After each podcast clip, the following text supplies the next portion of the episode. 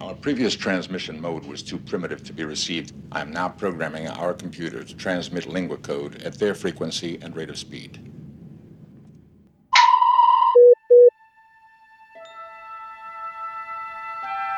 Space, the final frontier.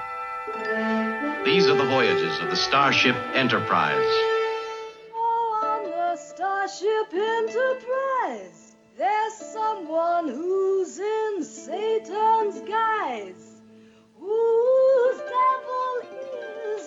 Devil eyes. What happened? The occipital area of my head seems to have impacted with the arm of the chair. I found this on uh, Gunner Room. Uh, uh, Gunner Mirror. The, What is it? well, it's, um. It's green. Mr. Spock has orders to kill you, Captain. He will succeed. Apparently. Not a magician, Spock. Just an old country doctor. Of course, Doctor. The Garden of Eden was just outside Moscow. A very nice place. I'm Captain Kirk. Captain Kirk! I'm Captain Kirk! To boldly go where no man has gone before. Hello and welcome to a brand new episode of Third Degree Byrne, a podcast about all things John Byrne. My name is Brian Hughes, and here with me this evening, that for those who are listening at night, uh, is Tim Elliott, my good friend. Hey, Tim. Hello, how are you, Brian? I'm doing great. I'm doing great. We're getting so close to Christmas. I can smell it. And actually, I can smell it because the wife has been lighting all sorts of cinnamon and apple scented candles and baking all sorts of good stuff that um, she's giving away to everybody. And it's really frustrating. But again, my diabetes would, couldn't handle it all. So uh, get ready for some cookies. That's okay? right. You can't handle the sugar. That's right.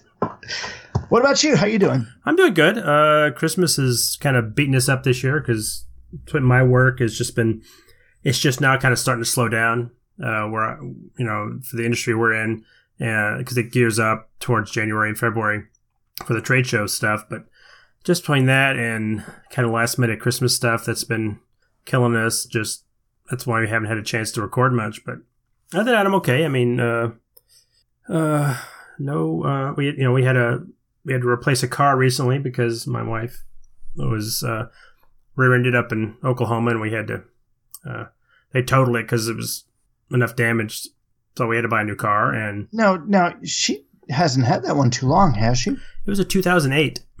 2008. Okay, well, I guess it's it's I I guess it's time. Yeah, I mean they, Uh, they, they gave us more than we thought was it was worth, so that we were able to you know she bought another used car, but it's it's a it's a new quote. You can't see my air quotes. Quote new used car. Yeah, Um, new to you. Yeah, and it's it's a it's, it's a nicer vehicle than she had, and she likes it. You know, it's uh, very dog friendly, and that's what counts. Because I don't know what it is that's going on right now. Um, you know, a couple months ago, uh, Beth and I decided to go ahead and get a newer vehicle. You know, we've been driving. Uh, I'm telling everybody this, um, so let's pull back the curtain a little bit on Brian's life too. Um, we've been driving cash cars for the last couple of years. You know, I'm working from home, so we haven't really needed, uh, you know, a, a new vehicle to get around with or anything. now is that Um, the car where you invite people inside and you ask them questions and you give them cash? No, no, that's just when you that's pay out of pocket. or is that for it. cash cab? Yeah, that, no, that's cash car. That's PD cash, as we called the last last one we had. But um, you know, of course, when you buy a car that's you know inexpensive, you're going to run into you know the technical Yeah, issues you always run into. Oh yeah, And so we went to CarMax and and bought us a 2015 Chevy Sonic. is that the, is that the all electric car? No, no, no. I mean, we looked at an electric car, but you know, just we, we drive. eh, There are times when we want to go out of town, and I mean, you just can't yet drive the electric cars the long distances, and you know, be sure that you're going to be able to charge up somewhere. And so it, it's you know that we we sit there and sit, thought about it a little bit, and then just said, no, that's not going to be the the thing to go. Now, most of the cars, it seems that our electric cars are getting names like the Volt Yeah, or, or something like that. And so I thought that was interesting. We saw a number of those at the lots, and the older electric cars are are, are showing up at the lots a lot more. Hmm, interesting. And, yeah, and and they're in a very you know economical price range too. So you know we did take a long look at that before we went with the Sonic. But my wife's got a thing for cars that look like shoes. It's like a little, is it a sporty little SUV or what? What's it classified as? No, it's a coupe. Um, Okay. I mean, it's a sorry, sedan. But I mean, you know, it's I I, I would say that it is the uh, Nissan Sentra of today for sure. Oh, okay. I get you. That, that gives me an idea of what it looks like.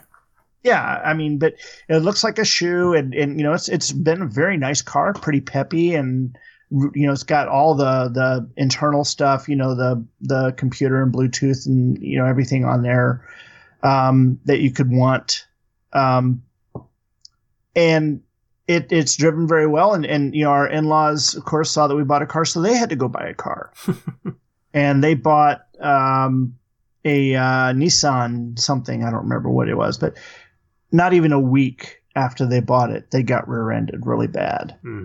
And I'm just like, oh man, I'm so glad that's not us.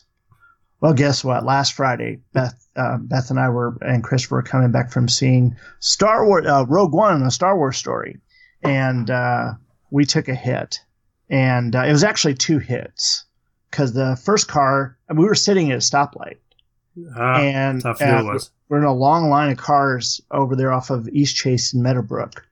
And um, we just gotten out of the movie. So I'm sitting at a stoplight, and all of a sudden we get hit hard. And so I jam on the brakes so I don't hit the car in front of me. And then we got hit a second time as the car behind the car that hit us hit that car and knocked it into us and it pushed us forward a foot. Wow. Um, so, you know, Beth had just had surgery, so she's pretty tender, and that just made it worse. Christopher banged his head up, and uh, uh, fortunately, nobody was hurt bad enough that we That's did we good. didn't have to go to the hospital or anything. That's good. But just you know, uh, it, it was Beth's birthday too, so that makes it worse. Yeah, you know, I mean, we didn't get to go out to Margie's that we wanted to do, so I've got to, you know, try and do that sometime up here in the future because there's nothing worse than having a birthday right next to Christmas. Because no matter what you do, there are going to be people that are going to give you the birthday slash Christmas gift. Right. Yep. And so I have to work very hard every year to separate the two. Okay, this is all birthday celebration. okay, now here we come Christmas, you know. And so it's it's a struggle every year and then to have something like that happen, it's just ah but I mean, so to hear, you know, Fanula, I remember, I remember when uh, Fanula had her accident because he told me about that. Yeah. I'm just like, everybody's getting rear-ended, and again, 2016 apparently is the year of getting rear-ended. Yeah. I mean, it's the year of everything bad that could happen has happened. Well, not Well, everything, but no. pretty close. Well, the year's almost over, so. But speaking of, uh, we'll segue right into because without giving too much away, because I haven't seen it yet. Uh, talk a little about Rogue One. I know you've seen it with the family. yes. Uh, you seem to have positive a positive reaction to it. Seems to be. Uh, well, I, you know, let me let me say this. Let me say this. Um, I like Rogue One more than I like Gareth Edwards' Godzilla. Now, Gareth Edwards directed both those movies, true. But they do both have something in common for me, and that is there's a point in the movie where I nodded off. Oh, really? Yeah. And I, I, you know, the thing is, is that it'd been a busy week. I had been running like crazy. I was tired, and we were in one of those theaters that has the super Barcalounger chairs. That, Uh, you know, those are those are dangerous. You'll go right off. You'll fall asleep with those. And since I wasn't drinking any soda because I had one early in the day, I had couldn't put any caffeine in me. I was tired. But you know, it's like once I realized that I was on the nods, I sat there and I sat up and sat at the edge of my chair and just you know concentrated. And of course, the the second half of the movie is such a great roller coaster ride. Um, but it's a roller coaster that has like maybe broken wheels or part of the, the couple of the things are, are missing. So you're just not sure if it's going to make it to the end. And you're just like, oh God, oh God, oh God. You know, it was, uh, it was that kind of, of ride that just kept you going. Um, Well, I'm, ex- excited- I'm excited to see it. Maybe I'll try to see it. Uh, I've got Thursday off, so maybe I'll go try to see it then. But uh, for the most part, it seems to be getting generally good reviews. A little, maybe not quite as high as um, Force Awakens, but I, I think in ways it's superior to Force Awakens. I, I, I think that the only difference between yeah, well, not the only not the only difference, but the main difference between the Force Awakens and this movie is that the characters in the Force Awakens are a little bit more compelling. They're characters that you want to know more of what's going on. so Rogue one. They're a little more one dimensional, maybe. Well, it's just uh, I, I I'm trying to remember who it was that that put it best. Uh, yeah, Scott Gardner and Chris Honeywell actually put it best. Um, you don't walk out of the movie remembering everybody's name. That's not good. I mean, I mean, it's just you know there are a lot of characters that you keep up with. There are a lot of characters in person, but the thing is, you're sitting there, you're looking at them, and you're you know you don't even have to give them a name. You you know who everyone is. It's just that the names are not, you know, they're not names that you're. It, there's not a Luke Skywalker. No names against. Solo. Yeah.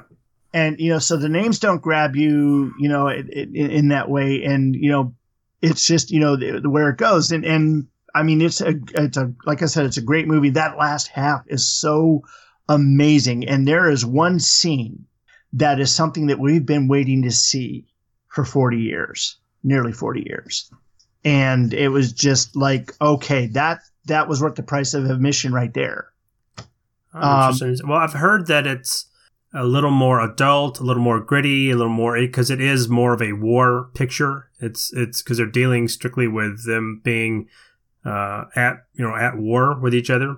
Yeah. So that it may be a little more, a little maybe a little darker, a little more adult, not quite as. Uh, I uh, can't wait to I can't wait to Whiz. talk to you after you see it, so I can talk more because I don't want to say anything more with Right, right. I know it's I know it's hard. I'm kind of putting you on the spot here, but uh, Yeah, well, did did uh, did Chris like it? I mean, does it appeal to its core audience of? Chris really really loved it. That's good.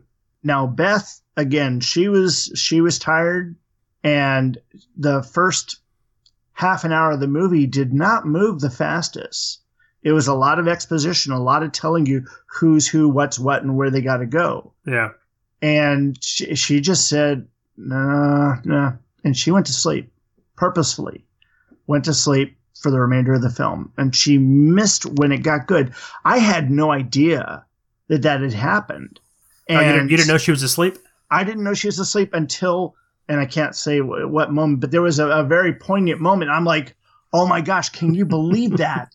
And there she is just you know I'm like, no no Star Wars then- isn't for everybody. and and I'm like I'm like I, I, I wake her and I'm like you know it's like oh my gosh babe how much have you missed All of it. and she goes are, are we near the end I said yeah and she goes pretty much all of it Oh well. and I'm just like no and this this is her birthday movie okay now did I ever tell you the two towers story I don't think so.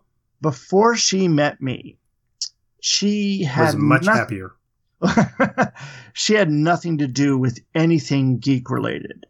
She didn't care for that Star Trek stuff or Star Wars stuff or any of that stuff. And uh, she was dating some some guy, and he wanted to take her out for her birthday.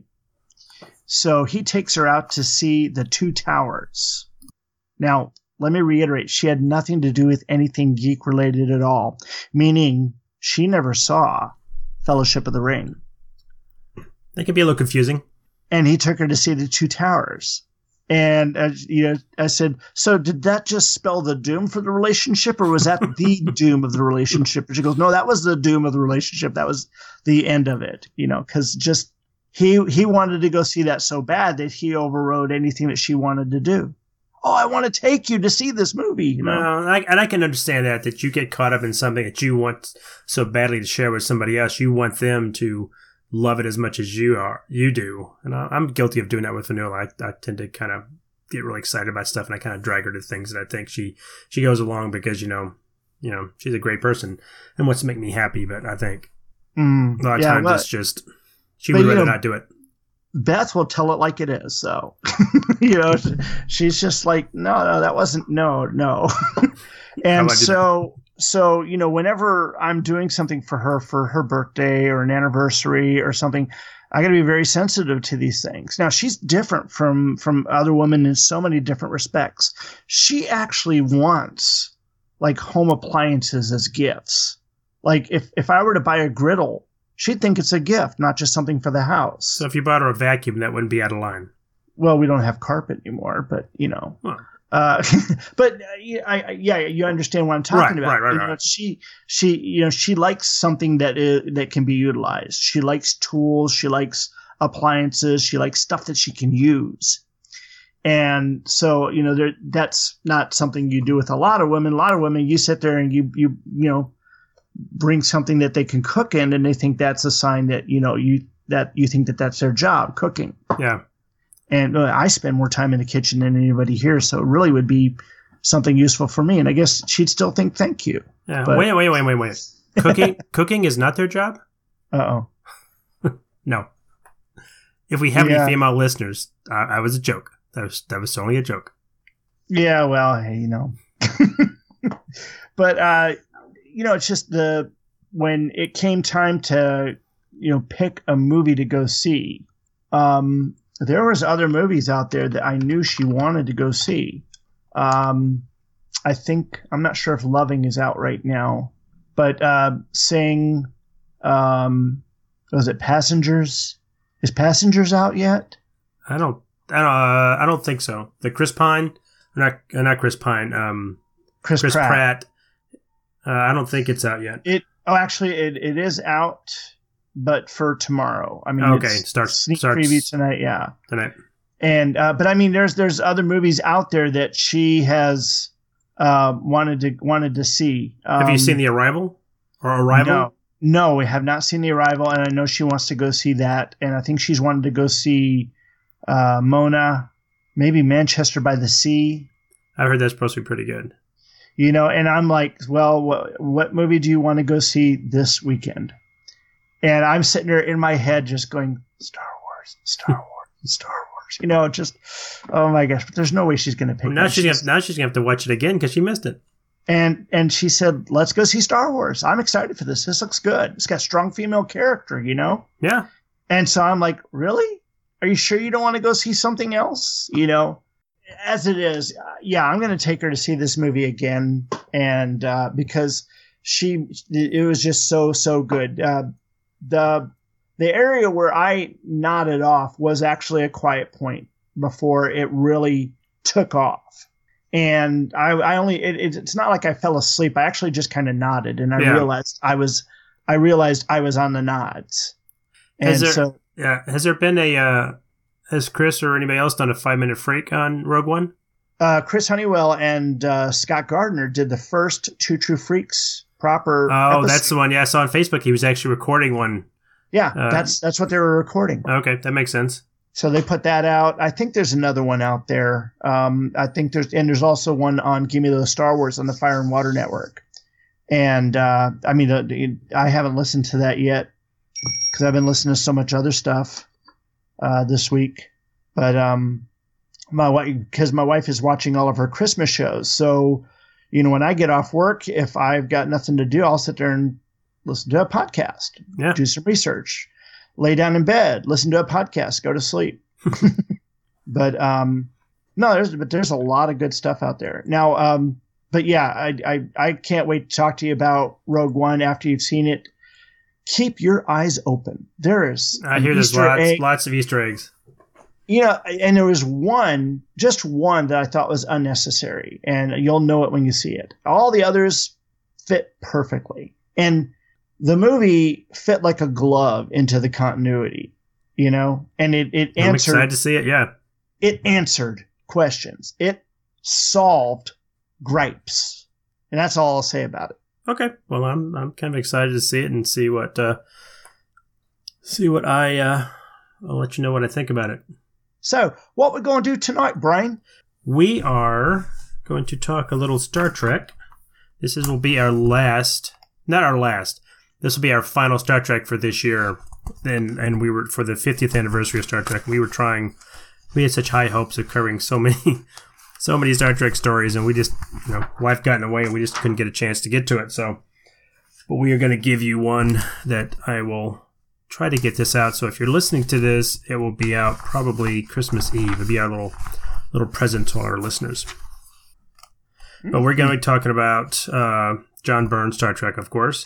It's his the five issue uh, run he did on uh, based on Assignment Earth, the series two, season two, final episode of the original series called Assignment Earth, and it was based on that because that was a uh, whether everybody knows this or not, that was a failed uh, backdoor pilot uh, of another series that Roddenberry wanted to get off the uh, get off the ground, and it's just never materialized. So Byrne kind of wrote his stories based on as if it had become a series. So it's following uh, Gary um, Gary Seven and Roberta Lincoln and further adventures. Uh, and we're going to cover the first issue, uh, which is called "Brighter Than a Thousand Suns."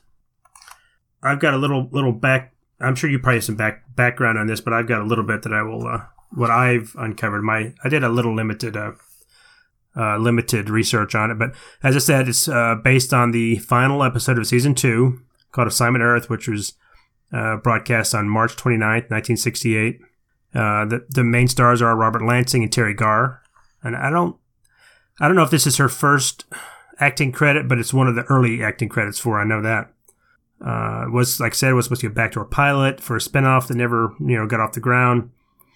Uh, the series, uh, the series that Byrne covered, the, the five issues that Byrne uh, drew cover follow them from 1968 to 74. So it kind of goes. We get a little bit of a, you know some some time jumping there, uh, and they not only are they in these five issues, but they also show up in issue three and four of the Dr. McCoy Frontier Doctor, which we covered. Well, we covered the first issue of that. Uh, and Gary Seven also appears in. Uh, there's some novels by an author named Greg Cox, and he wrote uh, a Star Trek novel called Assignment Eternity, and a two-part novel, uh, The Eugenics Wars: The Rise and Fall of Khan Noonien Singh.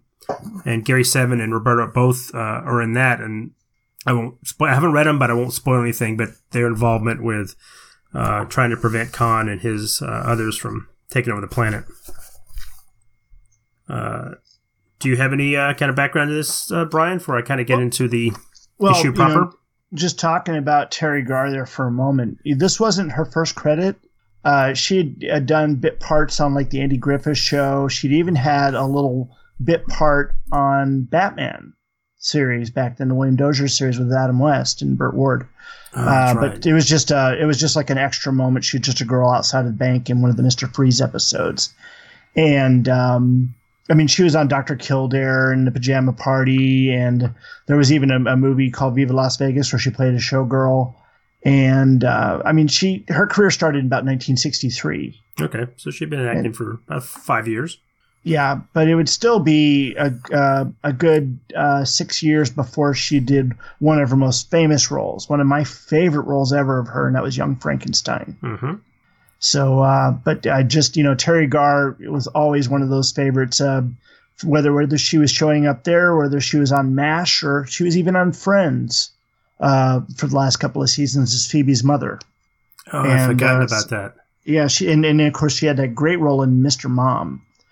But you know it, what's funny is is that you know she is real real big on the talk show circuits. Uh, you know all the, the Tonight Show, Letterman, whatever. She will not talk about Star Trek. Yeah, I've heard about. It. She doesn't have anything she good to say had about a, this. she had a bad experience, and I don't know if that was I don't know what it was. You know, there, there's I, I I couldn't sit there and even fathom a guess as to what happened. I just know she had a bad experience and doesn't like to talk about it. Pretty much in the same way Susan Sarandon doesn't like to talk about the Rocky Horror Picture Show. But uh, that that being said, it is uh, you know it's it's really an enjoyable episode, and it's one of those things where people don't realize just what uh, a feat it was because they had to they got stock footage from NASA, and for some reason there were so many people that just thought you know wow they went out and filmed them you know filmed all the rockets just for Star Trek, and all the the stuff where you see Kirk and Spock down at uh, you know the, the the cape and they see Gary Seven dealing with them. That was all in the the Hollywood backlot, Yeah, yeah. of course.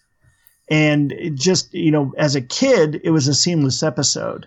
I was sitting there going, "Wow, I can't believe they got all that." And then you know, Scotty was using that satellite to sit there and get footage of the the Gemini rocket and everything, and that was just you know other stock footage that they'd acquired. Well, and, and what you don't think of is you know watching this 50 years later that at the at the time the, the the show was produced, the original episode, we hadn't landed on the moon yet, so we were still that was that wasn't like that was old footage that they dug up and incorporated into a series. That was stuff that was actively going on at the time that the show Yeah. was on.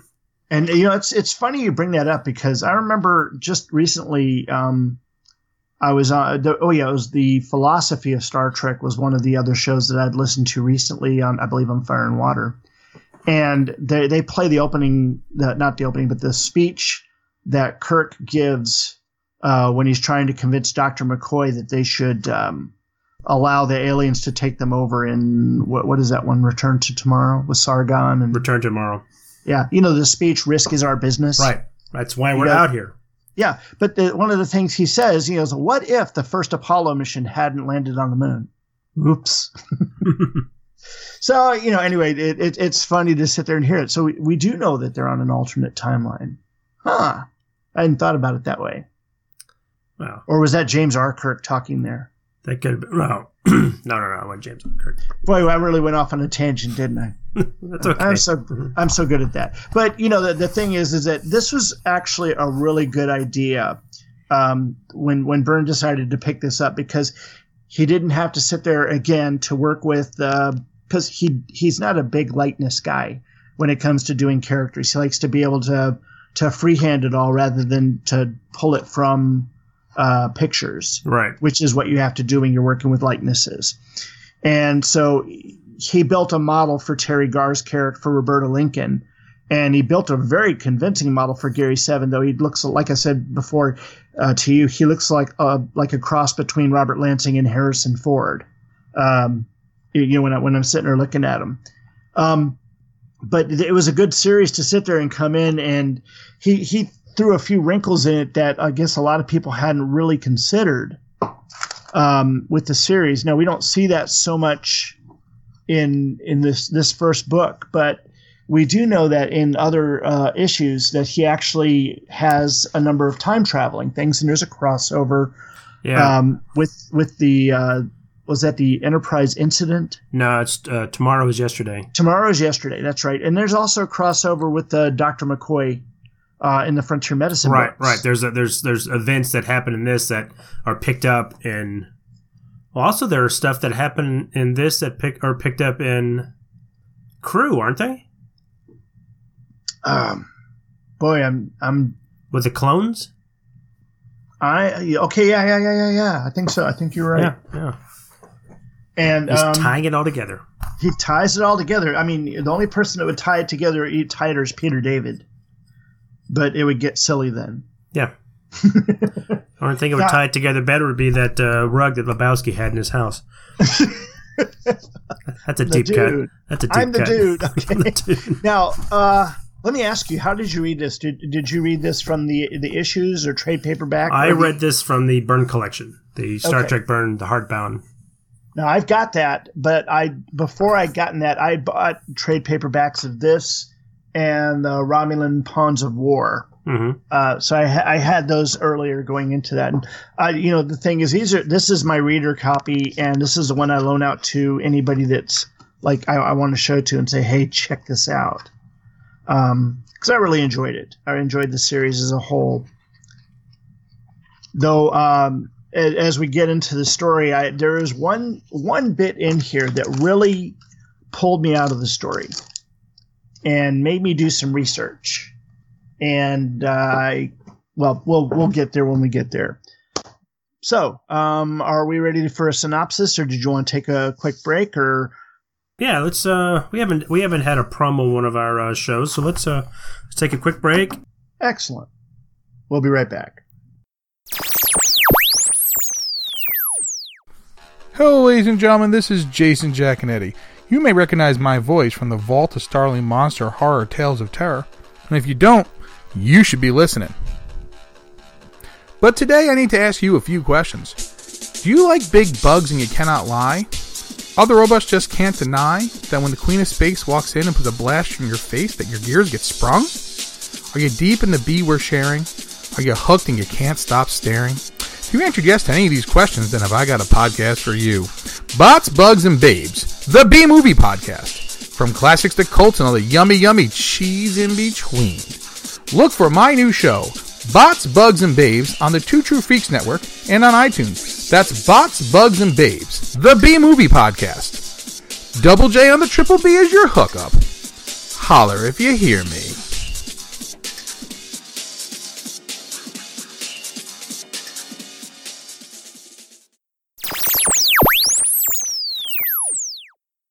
And we're back.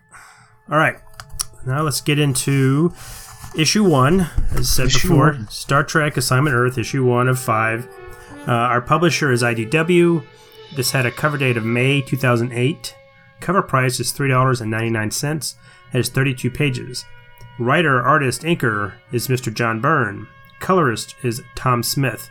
Our letterer is Robbie Robbins. And the editor is Chris Ryall. Um, and at the same time, maybe you can uh, shed some light on this. Uh, at the same time, this came out the same month. He put out a book called FX Issue 3. I have no information about that. He was pencil or inker on that. Really? I don't know what that That- is. That doesn't. Let me. Uh, I, I can. I'm going to check on it real quick while you're going over other stuff. And he also put out JLA Classified number 54. He was penciler on that. Yeah, and that's the last thing that he did for DC, isn't it? Oh, I couldn't tell you that, but that- if it's 2008, that's got to be one of the last things he did. Um, he wasn't happy with the inks done on JLA Classified, and I, I tell you, I actually enjoyed it. There were some things that did look a little wonky, and I, I chalked that up completely to, uh, to the inking, though. Hmm. It just did, you you know, it didn't look like something Byrne would draw. Um, FX, it, I see a giant gorilla, um, and a guy in a superhero costume looks suspiciously like Cannonball, but he's got some sort of jet airplane silhouette over him. That's really weird.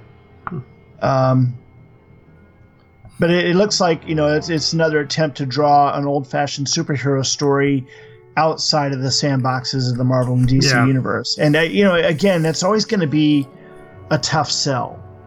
Um, Next Men, you know, had its own allure in what it was, and so that worked really good when he was doing it. You know, his work at Dark Horse. But you know, along aside from that, you know, he worked on the other uh, things that they had there. He, I mean, not, not just there, but IDW. Like um, he worked on the Aliens.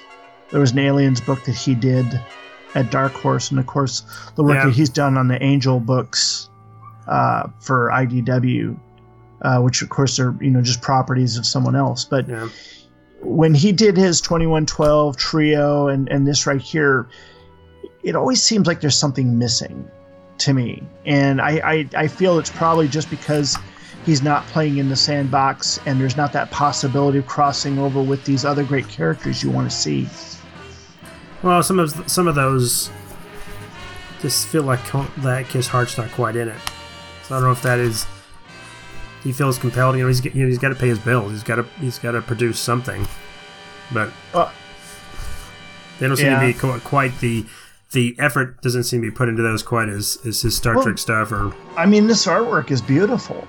What I see here is really, really beautiful. I mean, it's, you know, it's Byrne you know, doing really, really good Byrne. It's obviously he's uh, uh, doing the pencils and the inks, um, but he's doing good thin lines. It's not as thick and as thick and heavy as some of the other stuff when he inks himself. well, we'll have to uh, maybe find some of those. I don't think I don't have any of those copies. We have to find some of this stuff and pull them up and bring them on the show. Yeah, we'll have to check that out. Yeah. What do y'all think? Do y'all uh, have have any of you guys read FX? And what do you think? You want to give us a, Yeah, let us know. little note? Should Send we or should we not cover it? But we, you know, hey, we we cover the good and the bad.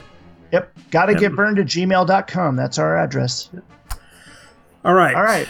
Uh, we are like I said we are covering issue one, titled "Brighter Than a Thousand Suns," and the synopsis goes a little something like this. Uh, our issue opens with the final exchange between Kirk, Spock, and Gary Seven at the end of Assignment Earth episode. Basically, replays that whole episode. Uh, then suddenly we jump three months into the future as Gary, Roberta, and Isis, that's his cat, are edging along a window ledge in an apartment building high above Albuquerque, New Mexico. Something is blocking their teleporter and their basically their spying devices from their computer. So Isis and Is- Isis, Gary's black cat, sneaks into an open window for them. We see a hand opening a window because, uh, as we don't know, but Isis is a uh, shapeshifter. She can transform into a woman. So she opens the door, lets them in.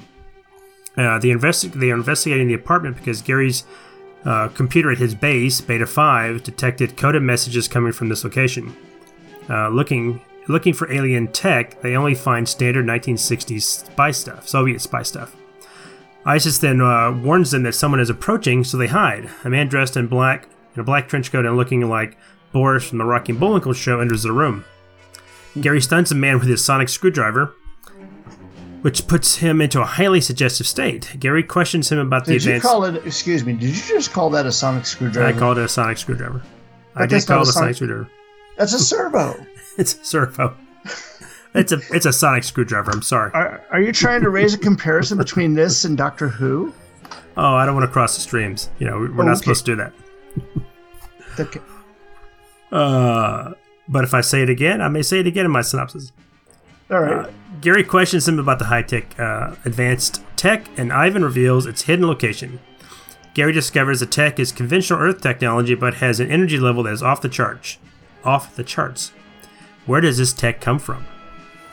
They leave as Ivan's female partner enters the room.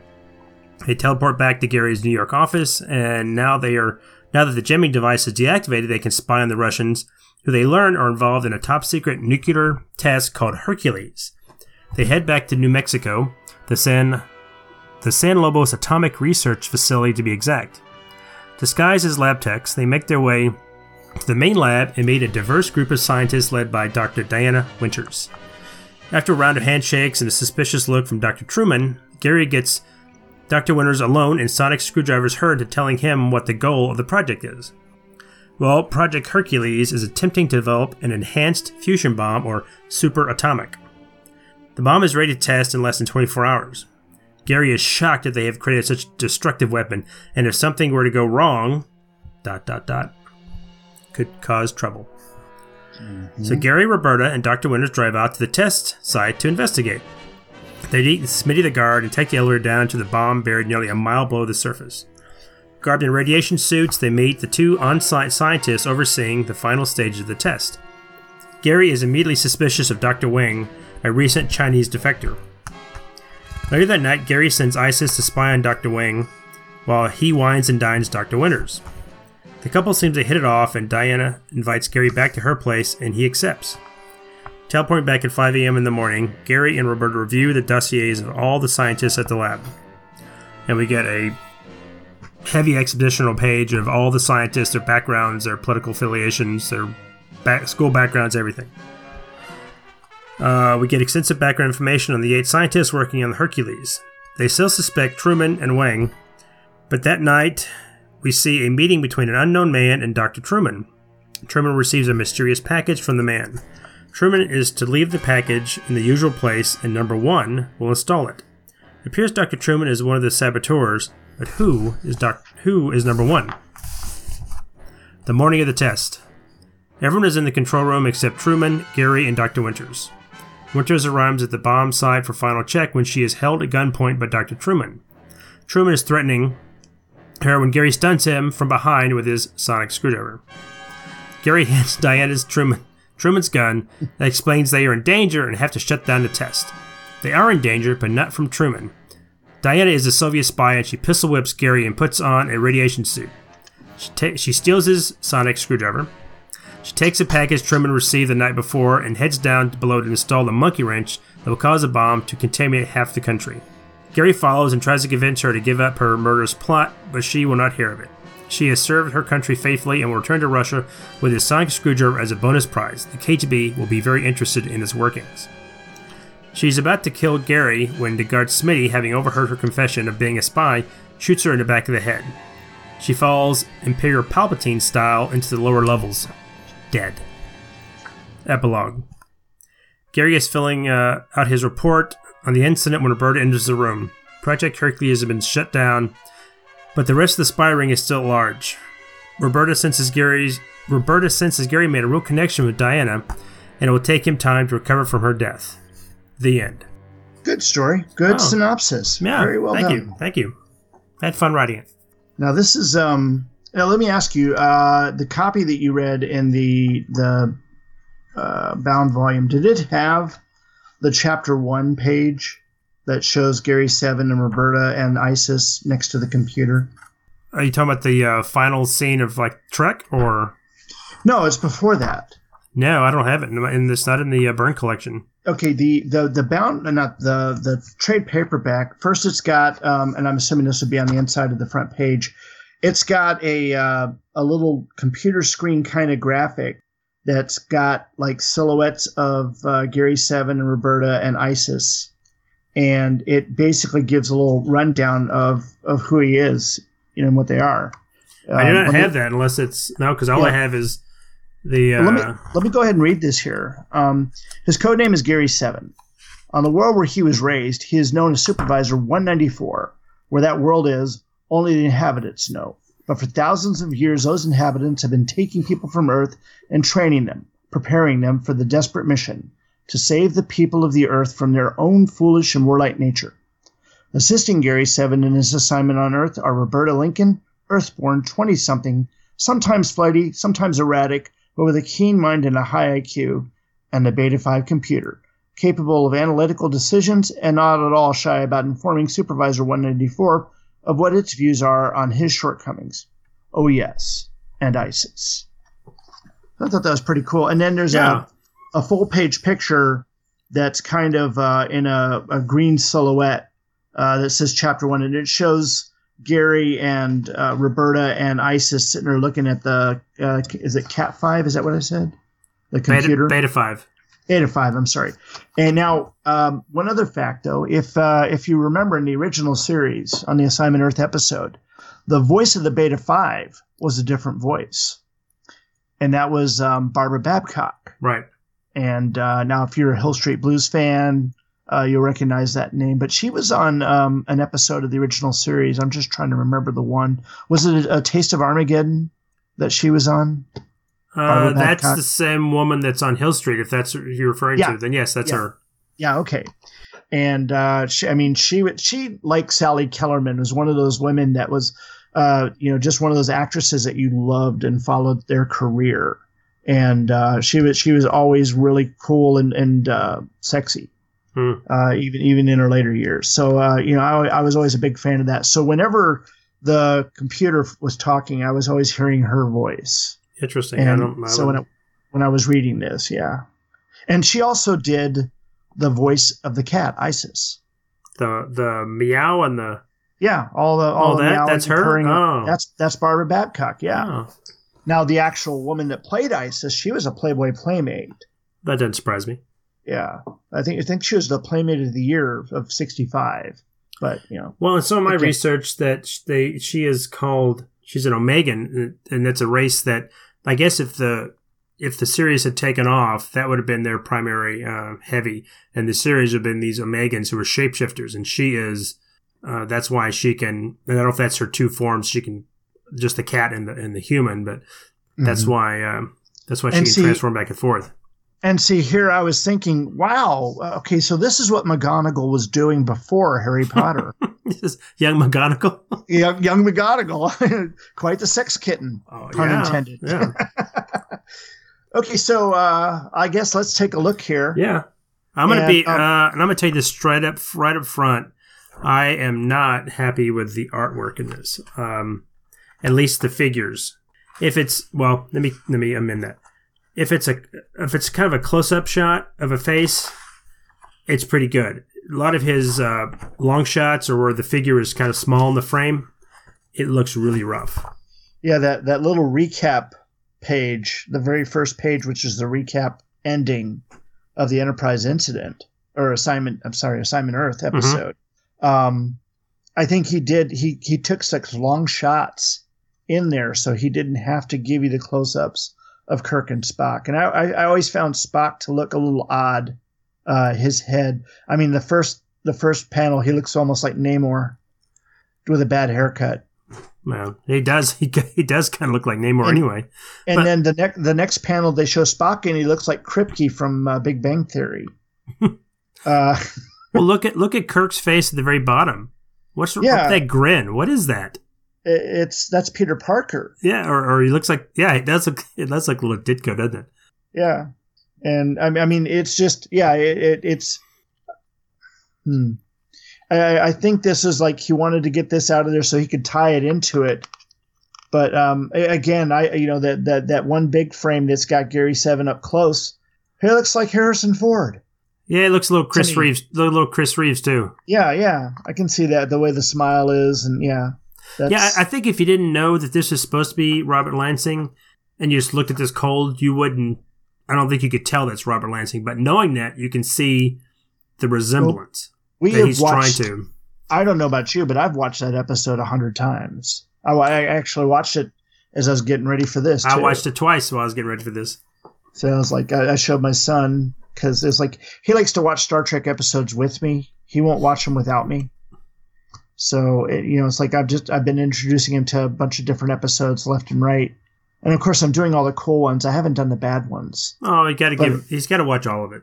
I think I'll have to show him Spock's brain sometime. Really He's got to watch. I, there's stuff to like in Spock's brain. Yeah. But now we get onto the next page, and the one thing that becomes apparent to me um, on on these next couple pages is that he's created his own model for Roberta Lincoln because it, doesn't look like Teri Garr really. No, it just looks like a, a, a typical Byrne female. Yeah, female, young, lo, lo, young twenties, late teens, female, and uh, he plays it very fast and loose with a short skirt. hmm But uh, but it's very fashionable. I mean, I will say this: Burner's always been uh, good with fashion. He's always had his fashion has always fit the era that it's been in. Yeah. Now, what I, what I find interesting here is, you know, the, the the page where they're on the ledge. All right, you can see that, and they're walking over to get to the window. But if you look be- beneath them, the level beneath them, you can see there's a window there where the blinds are pulled up, and a lamp, and some other item is on a desk there or on a table there, and it's that kind of detail that I love to see. That he's going to sit there and, and just take the time to put that there. He could have left that just a blank spot or an open window or, or whatever. But he, he went there and put a lamp and, and something else there. It's, I'm not sure exactly sure. Well, yeah, I mean, you can look at the building across the way, and he's got he's he's filled in all the windows with something, some kind of a Yeah, shape. And There's that people, yeah. yeah, that kind of stuff doesn't bother me. But when he's when he's drawing some of these faces, they just look. Yeah. And, and I don't think this is the case. Obviously, he said he was inked it. This almost looks like in parts of this that he uh, it was it was just scanned pencils instead of inked. Hmm. I mean, obviously, I don't think that's the case, but that's what it looks like. It looks like he just almost like his the, the Captain America issue we covered. Yeah. Well, maybe uh, I'm thinking maybe that he did rough pencils and then he inked over lightly rather than, you know, he inked over with thin lines rather than the thick lines that you would normally Yeah, yeah, it, it could have been. Yeah, it could have been just uh, minimal inking. Yeah, the other thing that, that that really struck me in this now, looking at the the trade paperback and even looking back at the bound volume of um, all all of his stories, is that everything was done with the black background. And uh, you and I talked about this before, but because of this series takes place mostly in not normal daylight in modern day kind of well, modern day, it's in the '60s. Um, that the black background really stands out and it makes the pages almost seem smaller. Um, but it really makes the, I mean, it makes the artwork pop in that way, even though the art is very mundane because it's just, you know, modern and not modern day, but, you know, normal everyday kind of stuff. Yeah, yeah, it's just it's People, just- yeah. people, people in everyday clothes. And I think that's part of what gives this almost a, a plain look about it is because it's everyday clothes and it's not superhero outfits or Starfleet uniforms or, or whatever. And I think that that's also what, you know, makes the art seem a little mundane. I will not argue that it does. I think maybe that's my problem, and I don't, I don't, I don't want to skip ahead as to what I thought about the overall issue. We'll talk about that when we get, Yeah. get, uh, get on. Okay. But, but it's, it, it is a little, it's a little kind of cut and dry. I mean, it's, it's not. It's not. It's not. It's not dynamic. It, that's exactly that. I think you hit your, hit it right in the head right there. It's not, and it should be a little more dynamic. And and also what you know they they're, they they break into the room, hmm and then they're they discover it's this standard tech, and then uh, this Russian agent comes in. They zap him, get him to confess. And I love what they did there with the smile on that guy. That was Yeah. the same smile that we saw before. But um, yeah, and and uh, the guy reminded me a little bit of of um, I want to say it was um, Dum Dum, not Dum Dum Dugan. Who was the um, the cop that worked with Maggie Sawyer for DC and a Special Crimes Unit? I can't. We covered that one. I think we did the Banshee, but I can't. I can't Yeah. remember her name. But uh, you know, I mean, it reminds me of a heavier version of him. That was the one that they killed on um, in the Superman the animated series when they fought Apocalypse, Oh. when they fought Darkseid, and and in that animated series they made him look like Jack Kirby because he was a That's Jack cool. Kirby character. That's cool. Yeah. Anyway, th- this guy does. Yeah, this guy just looks like a typical kind of a Byrne heavy. You know, not cut, not quite a realistic face, but just a, a kind of a, a Byrne goon. yeah, And they, you know, and they and they and this is where it gets a little confusing because obviously he's a spy, and they find out that he's involved with uh, something involved somehow with Project Hercules. Uh, they find this standard Earth tech, but that it's somehow it's been amped up, so it's putting out power levels that it shouldn't be. Then of Mhm. course interrupted by the. I thought these two were. Uh, if she had had black hair, which I think Byrne should have, they would look exactly like Boris and Natasha. I was I was curious about her hairstyle, the woman that came into the room, whether or not that was a hairstyle that was popular in the '60s, because that makes me think of one of Lex Luthor's uh, ladies Yeah, that- that works for him in the '80s, especially with the the collar up and the cleavage showing and all that. Um, I, I was questioning that, but I think you know again, I didn't watch Moose and Squirrel much. Oh, I didn't. I just thought that's. I mean, you kind of think of when you think of the prototypical Russian spies. Yeah, but see, when I think of Boris and Natasha, though, I always think more of a of a what, what's her name on the Addams family, Morticia oh, oh, Addams. Morticia Addams. Because I, th- I always thought that Natasha looked like her, didn't she? Yeah. Hey, but then Sally Yeah. Kellerman played her in the movie, didn't she? Oh, and uh, Rocky Bullwinkle was it? I know uh, Boris was Jason Alexander. I don't know who. Moving on. So they basically they, did, they just get a hint of what's going on. They leave those two. They head back to New York, and that that's a nice shot of New York, and it's a nice shot of the of his apartment, and that looks like that's almost directly referenced from the TV show, the episode, because the angles Yeah. And everything. Yeah. It looks almost like he just took a, a still shot from the uh, not traced it, but just you know referenced it when he drew it. And they beam back in through his uh, wall safe, and we find out that well, I guess this is when we find out they're dealing with Project Hercules is going to be they're they're involved in it somehow, but we never see these two again, and we really don't know their involvement. Now, have you Yeah. read all the all five of these issues? Um, I read all of them before. I have not. I just read this one, reread this one for this. This is my first time to read this one, and I haven't read the others, so I don't know if this is a plot point he picks up later in the I other issues. recall. Yeah. Yeah, I don't recall that being the case. I think that's kind of a. I could be wrong. So they discovered that the, now they're going to have to head back to Albuquerque to Los San Lobos, disguise themselves you you uh, wanted to say Los Alamos. So I did. I. I did. It's my brain wanted to say. You know, and disguised as uh, as Roberta says, boring clothes. They basically dress as lab techs. And I think as odd as the the MP comes up, he's got his fake ID. Yep. Does the MP not question at all that this guy's got a black cat with him? Or does he think it's a stray with this diamond type necklace? I mean, he doesn't. Or does maybe people don't see Isis? Maybe she kind of puts out some kind of a a vibe or something so that she's not normally seen by humans. Hmm. I mean, it is a base out in the desert, so animals. Yeah, it, it could be considered a stray, but uh, in that bottom right panel, this is where it, it, it looks a little rough. His face looks just unfinished. Gary Seven's face when he's holding the ID at the guard. Yeah. It almost looks like you know what, how Byrne would draw Superman when he would vibrate his face so people couldn't see him. Yeah. Exactly. It looks like that's what he's trying to do. Hmm. Boy, and uh, see, that looks like JonBenét Ramsey sitting next to him. Mm-hmm. yeah, her look kind of changes. Through, oh God, you're right. It does look like a Yeah. little kid. Now, which ID is that that he gave him though? Is that because you, you you remember he was able to get the the computer to give him multiple Yeah. IDs, NSA, CIA, whatever.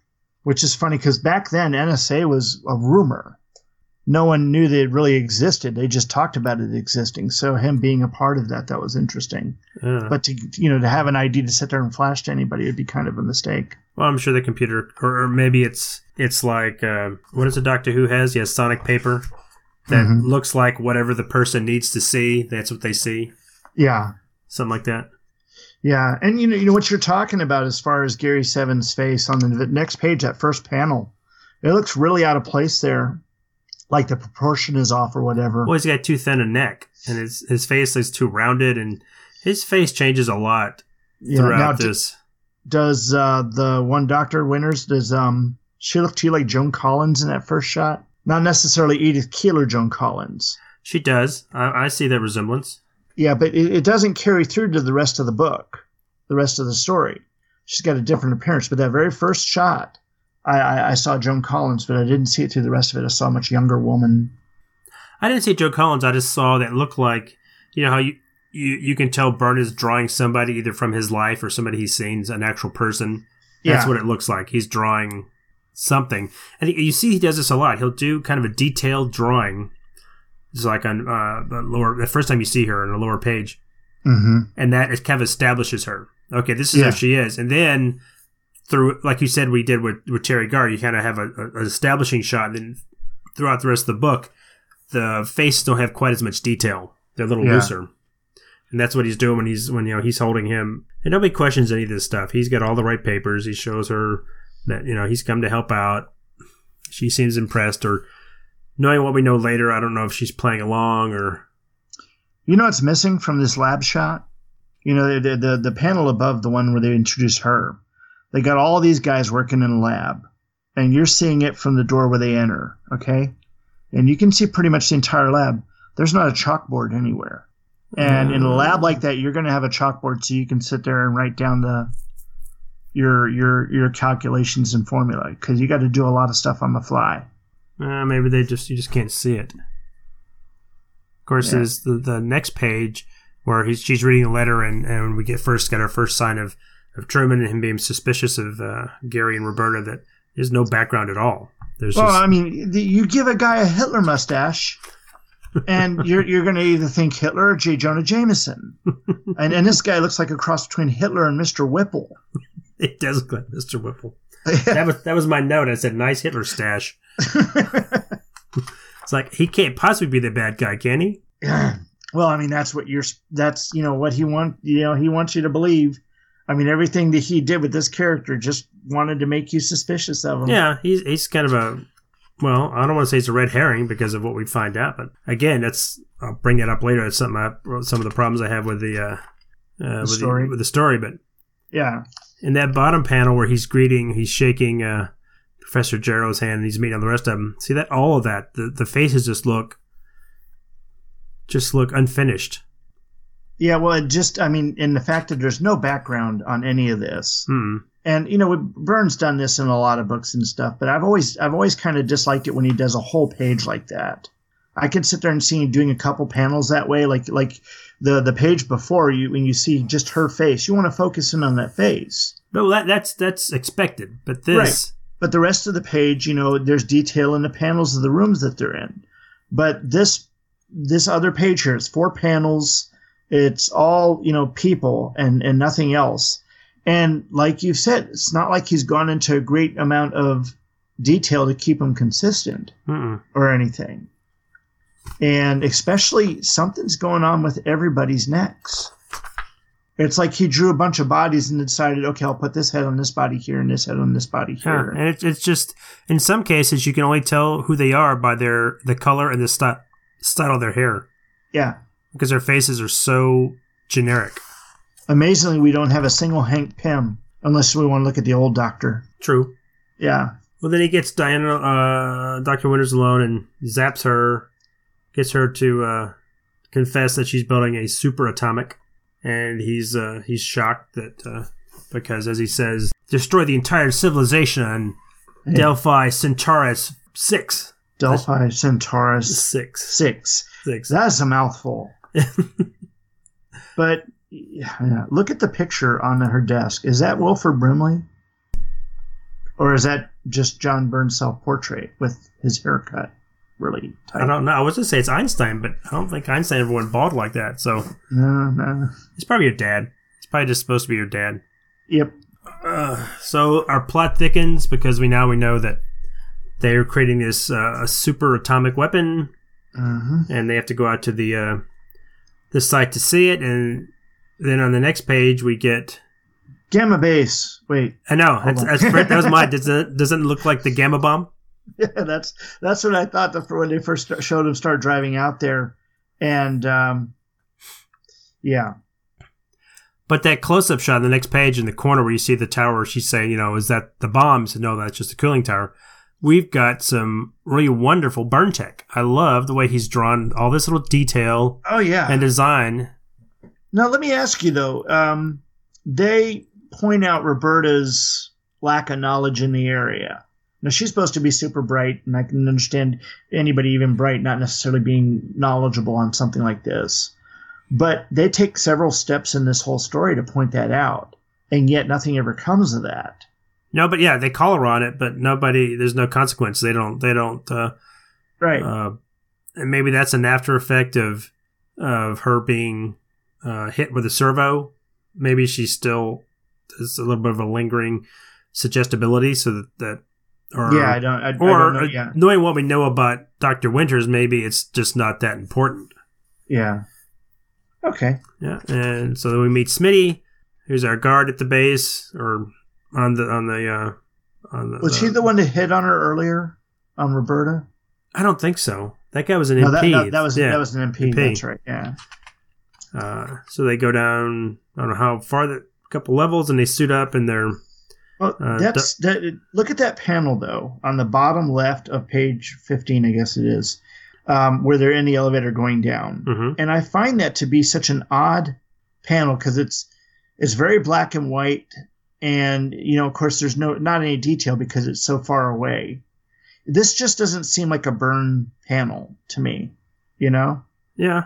It, it, was kind of I, I don't know why he did it that way and i don't know if it was just he was trying to do something and it didn't work but it was really really really weird because like you can tell that the, the woman is supposed to be dr winters and that's supposed to be gary seven on the right there is that supposed to be roberta lincoln or is that supposed to be one of the doobie brothers I think it's blonde. I think it's supposed to be Roberta, but she does look like she's got a receding hairline, doesn't she? yeah it's really really weird anyway go ahead Oh, nothing. They, they they go down a couple levels. They put on their Doctor No radiation suits. Uh, go down and meet the other two scientists, and again they're immediately suspicious of uh, Doctor Wang. Now here the artwork is actually pretty good. The, I think his faces, Gary Seven's face, which is a little further down when he's when he's in the mask, is nice. The the other two scientists are realized pretty good. The uh, when they're looking down at the, the actual bomb itself, that tech looks great. So overall, this is a pretty nice page. I think that the the coloring on this really helped um, because you've got a lot of good stark contrasts in there. Yeah. It gave, gave this page an almost painted quality to it. Um, I mean, you even look on the little glass windows on their outfits; it's showing some reflectiveness. Yeah, yeah. That's some nice. Uh, whoever colored this was Tom Tom Smith, Tom Smith. wasn't it? Was that Tom Smith? I'm looking again. Yep, Tom Smith. Yeah, uh, did a nice job of uh, of realizing, like he said, the uh, the glass that goes over their cover that goes over their faces. Right, right, and it, it- they they had some really interest, just a lot of interesting work all throughout this whole page, um, that I liked and uh, I liked a lot. And the the next page also, um, as Isis is following and watching Doctor Wang. I like that. I like the way that story flows. The what the you know the choices he's made of her following him. You know, and I, I like the way he will have show her transformation just by. It's subtle. It's something. Oh, now now she's got it. you know she's obviously taking human form and she's looking at trying to find out what apartment he's on, and then she's just you know watching him cook dinner, and then watching him looks like he's watching F Troop. But this never this never pays off. We see her follow him. We don't see that she's discovered anything about him, and we don't see any conversation necessarily between her and Gary, or never comes back. And this is again a plot point that doesn't really go anywhere other than that. Well, we're suspicious of him, so while you you got to go follow the doctor, I'm going to go wine and dine doctor Mhm. Winters. And I thought Among that other was things. among other things. Among and I thought things. that was a little, I thought that was a little out of character. That he doesn't strike me as, I mean, he's basically known this woman for a day, and he seems to be smitten with her, and he doesn't seem like he's following her because he's suspicious. He seems to genuinely want to spend time with her. Yeah. And it feels a little, I thought this felt a little forced. It feels like a Kirk moment. Yeah. Because this is something that during the original series Kirk would do as he falls, you know, Kirk always fell for the girl within, of course, it's 45 minutes. He had to fall for him pretty quick. Right. And it just seems, it just seemed, he seemed more kind of cool and collected and not, and unemotional and, and kind of detached. And here he's obviously warming up to her and they're having dinner and enjoying their conversation and enjoying the wine. And But it makes sense. I mean, again, if this was going to be a 60s TV show, that's the kind of man you have to have. You have to have the man that can sit there. Now, number one, he he disregards Roberta as any kind of romantic, you know, thing because she's so young. Yeah, but obviously she seems, at least in the in the original series, she seems jealous of Isis when she sees Mhm. Isis turn into a woman. Right. So you think that there might be a a relationship there, and it may be more of a, a you know big brother or a father figure. Uh, then I don't know what who, who knows what Roddenberry had in mind when if the series were taken off, but Right. Yeah. Now, this next page with the computer giving off all the readings, this was a slog, a serious slog. And, you know, as a mystery, when you're sitting there trying to figure out who's the bad guy, you know, you have to sit there and go through that. But I'll tell you, this page really kicked me out of the book, and not because it was just a slog to read through, but because the very first thing that they talked about on um, Professor Carlyle, Bertrand Carlyle, is that he graduated Oxford in 1918 with doctorates in particle physics, quantum mechanics, thermonuclear integration. I think we had quantum mechanics back then. That's a, a, a really good point, and that's what I went back and was looking at. You know, I was uh, looking all over uh, trying to find out what they did in physics at all. The physics program did exist, but it was actually part of the electrical research that was going on at Harvard at the time. So they were sharing lab space with the electrical research guys, which basically means they weren't getting a whole lot done. And this kept on until 1919 when they took a new head of the department that took them out on their own. So if this if this guy graduated from there with that, he didn't really get much of an education. He couldn't have been like the best and the tops in his field. Well, could have been the tops in his field if there wasn't that much being done in the field. Right. and then, of course, you got the next guy here. Looks like Kurt Russell. Um, at least that's what I saw there when I saw that picture the first time. A, a young Kurt Russell. Oh, uh, Dayton. Dayton. Dayton. yeah, Chris, Christopher Christopher. Dayton. Yeah, now all these guys got these really good accolades from all these different schools, and I was just like, okay, this one, the first one wasn't right. I wasn't going to sit there and follow up on the rest of them to see, you know, if they were uh, accurate or not. Um, but I took interest in Truman's to sit there and see if I could see something unusual about him because they had so much going on with him earlier, and of course they had the Hitler mustache. The rest of them was just like smokescreen. And I just, I again, I thought this page was just didn't think that they needed to put all this in this page. It was too much. I, I agree. In fact, I, I'll admit I skipped some of this because I started reading them and like, this is not going to add anything to the story. I did, as you did, I read um, Truman's, but when I was rereading this and making my notes, I kept coming back to this. As you say, it, it does seem out of place, and I was kept asking myself, what was Byrne trying to do by including this? I thought, are these, and I did a little research by some of these names, I couldn't find anything. Are these based on actual scientists? And he's giving us this information. Is he trying to give us a little, a nod to Project Man, the Manhattan Project. possibly, maybe they're based on actual scientists, or is he trying to give us an idea of, of what life was like in the 60s? These are the type of scientists that were, that were working on these type of projects. Or I didn't understand why he put it in there it seems a little self indulgent. Or maybe I, I didn't occur to me. Maybe he is he is presenting us. These are like our suspects.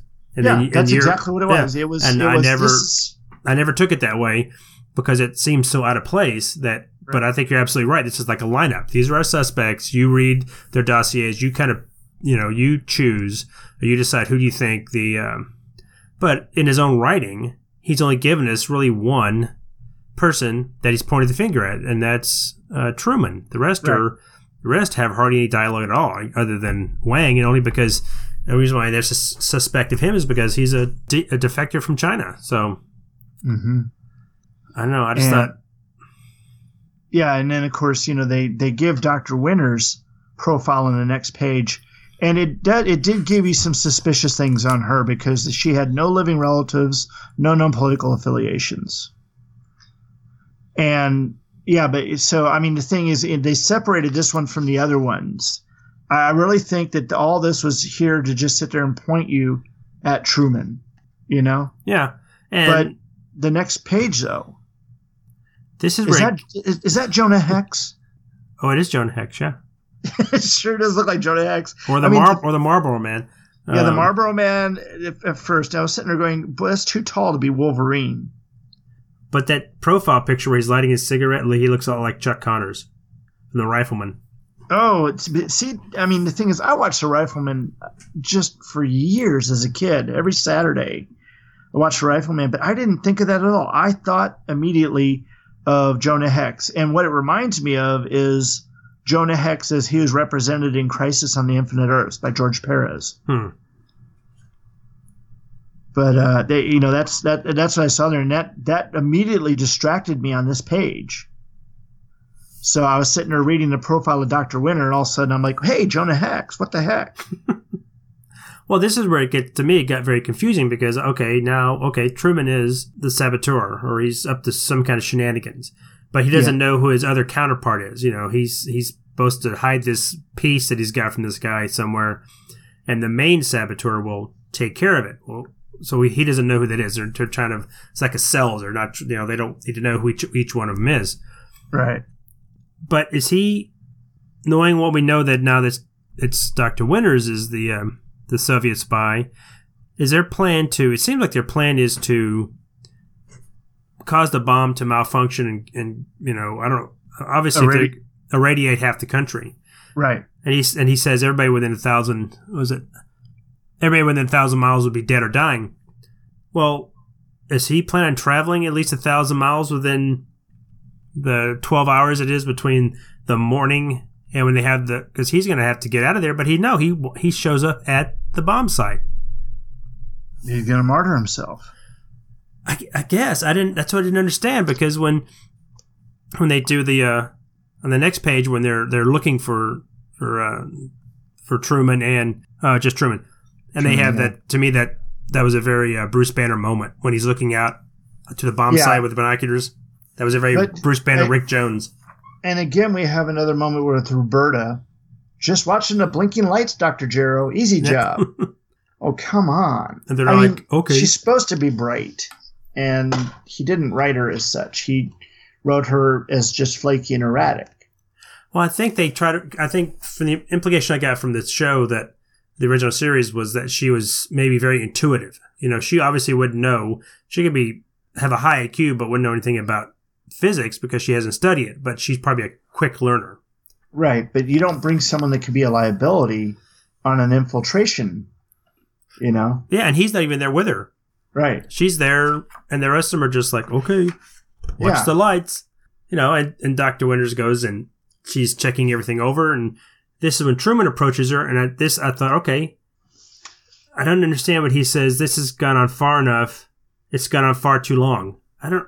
Does he think she is? Does he think she's the saboteur, but he's the saboteur, or he is a saboteur? So he is he is a saboteur, but I, I think that well, let's let's. I mean, he was going to do something different than what she was going to do. I, I guess because he delivered the he obviously hid this part because she finds it later for her yeah. she's obviously the number one that was that the that chuck connors told her to told him that oh well number one will find it and install it so his part is done he should be gone so does he think that oh she shouldn't be there and she's gonna foil, foul things up if she's there then the number one or show up and can't install this thing I, to me it just didn't make any sense Yeah, I think you're right because there's definitely some confusion in this. and he's just i mean he's almost there as a plot device that he's there so gary seven can knock him out you know give her the gun and then she turns on him and knocks him out with it and takes the part and is going to go and install it Okay, so yeah, he climbs down and finds her down there, and he's not wearing a protection suit. But this is the other thing, you know, in the other panels that we saw earlier, we had that nice reflectivity and detail and everything, and it's all missing here. It's gone. Yeah, it's not. Uh, yeah, and it the shading on the on the on the um. I, I, kind of think that he had other people working with him on this. Just uh, something didn't seem right here. And in the scene where she gets shot, do, having a little bang and the th- the little puff of smoke or blood or whatever that is on the top left panel, didn't that kind of ruin the effect of those next three panels where you see the blood coming down her forehead? It does. Now that you say that, it does. It does. Um. because there's supposed to be some drama of she's going to shoot him. It's almost like the Indiana Jones Raiders Lost Ark scene in the in, in the bar in Nepal when the guy comes up to Indiana with the gun and, and Indiana Yeah. hears the gunshot. He's looking at himself like, "Where did I get shot?" To realize that guy's the one that's actually been shot. And because of that little bang and that puff or whatever that is, it ruins the beauty of that next shot where you see her eyes and then the blood coming down. And Yeah. then the, the next thing is they show her falling way down, but there was nothing that showed you before this that she was standing next to a drop off. A railing. Yeah. You had no clue. Well, I, I you, if you look yeah. at the previous page and it looks like she's standing next to a wall where she's sitting there trying to install the device. well, it's it's like the uh the scene in Jurassic Park when the T Rex attacks and he. If you look at that scene, it looks like he steps over the wall to where the cars are, but then when the car needs to go over that wall, suddenly it's a drop off. Yeah. It's yeah, like that. no. Yep, exactly. I will say that the shot of her body falling is nice. It uh, it has Yeah. a, the way he's drawn it has a lot of weight to it. I mean, you really Yeah, feel that she is tumbling. There's no motion lines or anything, and yet you know what's happening there. Yeah, And that, that is beautiful. it's not. And then, of course, there's Smitty who killed her, and he's just like, the look on his face is like, I've never fired my gun before. Probably not. that is pretty messed up. And G- Gary Seven's face just looks really odd there. It looks pushed in. Yep. It's a little flat. And then, of course, the last page looks like it could have been the last page of the of the previous episode where he's giving the epilogue to the the, The typewriter? typewriter. Yeah, but I like that. I like that. That's how they would wrap up every. You think that they that's how they would wrap up every episode? Probably that, that may be the uh, kind of an X Files type thing where they kind of discuss what you know Yeah. what had happened and But this right here is a good example, though, of you know what you do or don't do with a TV series, because one of the things that that about episodic television back then was that you had your characters and you wanted it so that somebody picked you know watched an episode. They didn't have to see the one before or the one after to know what was going on and unfortunately that also meant that the characters themselves didn't develop over the course of the series right everything had to be reset to the Yeah. begin to the starting point so that you could like you said watch them out of sequence. Right. And- now, and this one had one lapse in judgment with Gary Seven, not sleeping with Dr. Winters and trusting her. And by the end of the episode, he's had that arc where he's recognized his mistake and recognized he has to uh, tighten up his own emotions. Well, I think this if this was it would have been a cool idea if Byrne had decided to write this because I don't think he did. If this was written in the in the style of a '60s television show, Mm-hmm. I think some of the dialogue's not, and, and, and obviously he could have. I mean, if he really wanted to restrain himself, he could have even limited to his artwork to what could possibly be produced. Obviously, you couldn't have had all this gamma base and all this stuff if this was an actual TV show.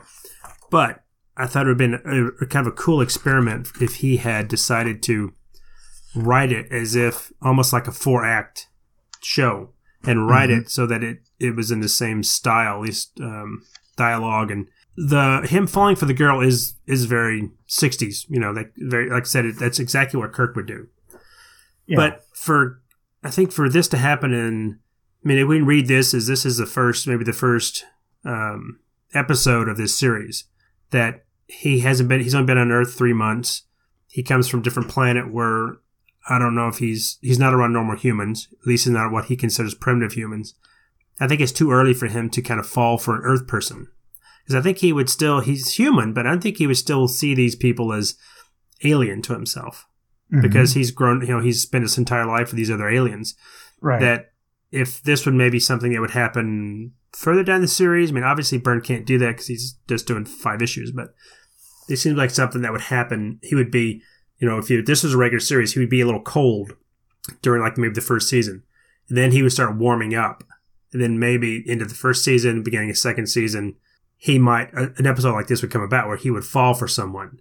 And then he'd have that, um, you know, this is almost like the, the Edith Keeler kind of ending, yeah. you know. Hmm. But uh, all in all, what did you think? We Oh, kind of I- talked about I- artwork. What did you think about the story?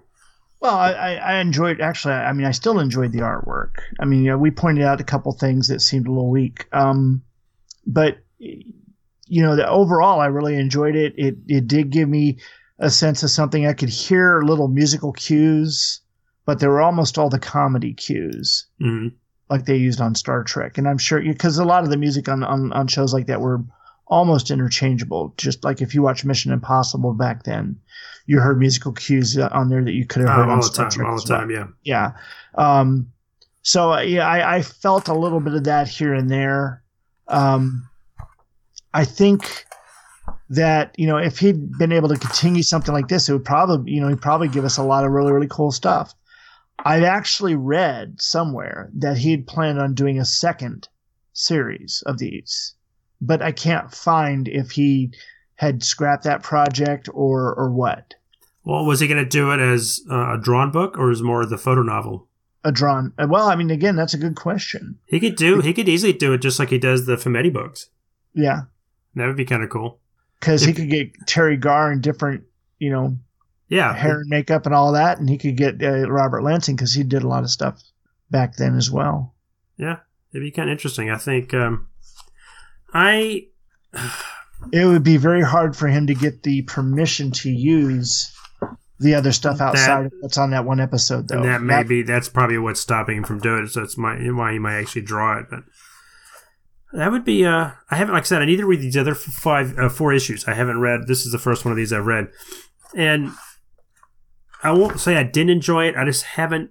I didn't enjoy it as much as the other Byrne Trek I've read, like the Romulan stuff, which is maybe that's because it's dealing with more familiar characters. I mean, we only had one episode to deal with these characters, and we're kind of getting to lo- know them again.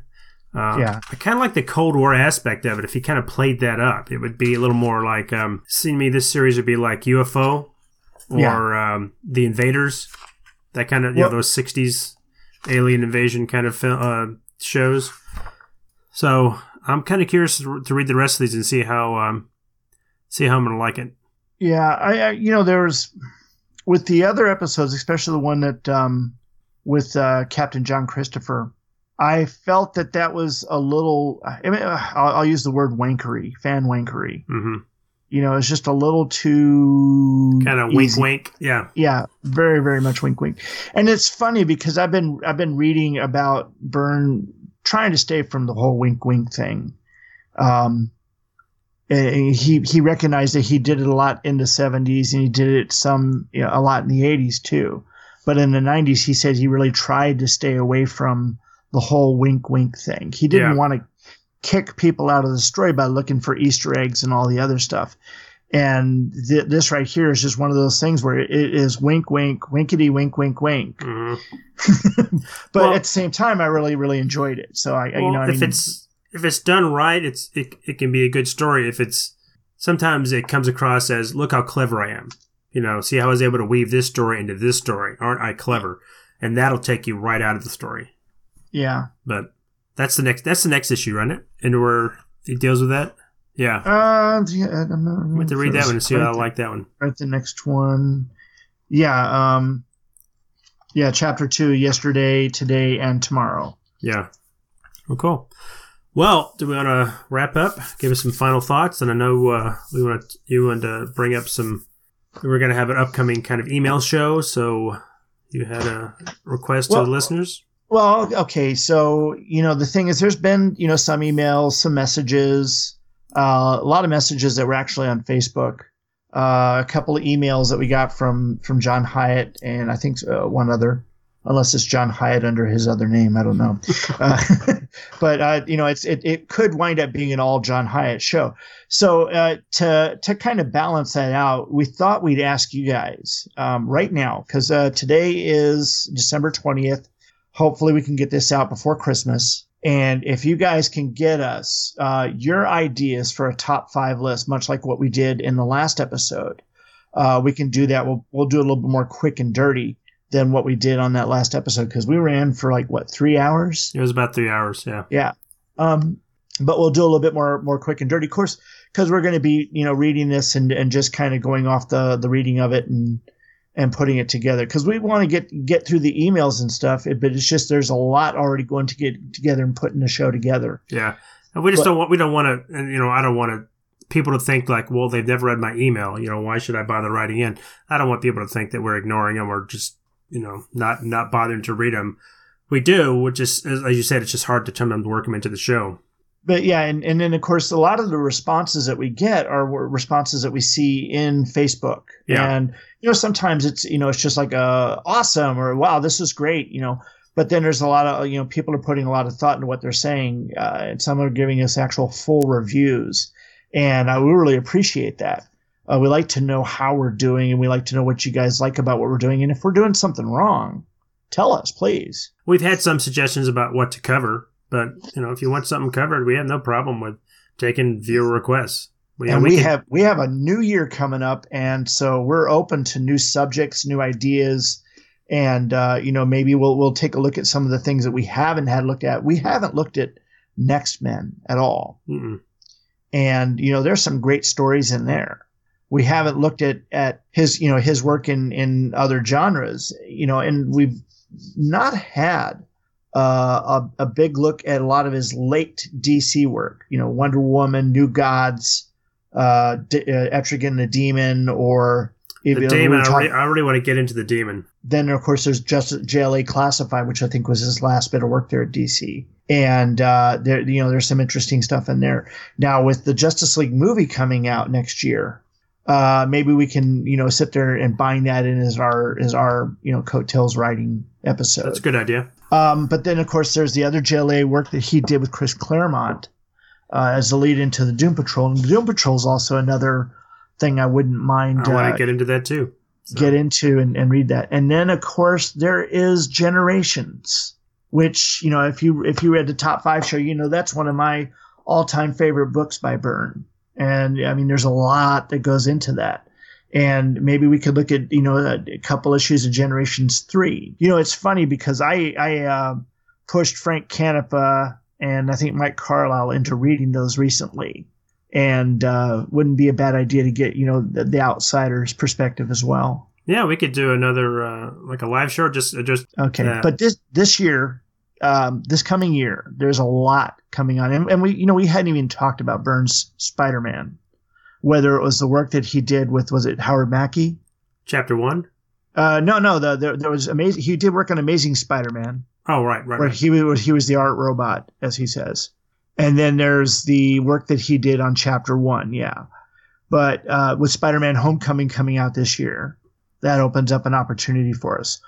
We also have Guardians of the Galaxy 2 coming out, Yeah. um, Justice League. We've got uh, the. Have you seen the ad, the uh, trailer for the sequel to Blade Runner? Blade Runner twenty forty nine. I posted it. but we've also got uh, Thor Ragnarok, uh, Logan, Logan looks good. yeah, Kong Skull Island, That looks good, really good. Alien Covenant, Ooh, I didn't know that. yeah. And there's a Lego Batman movie, That looks There's- good too. Wonder Woman. Oh, of course, episode 8. Yeah, The Dark Tower. The, I thought the Dark Tower was going to be a TV series. It's going to be a Uh, it's- film. It's it's a movie. I don't know. I I have you read any of the uh, the No, comic adaptations of that? No, I. Fact of the matter is, is that I have not read any Stephen King at all in my entire. Ah, none. I just you've read no. You've read no Stephen King.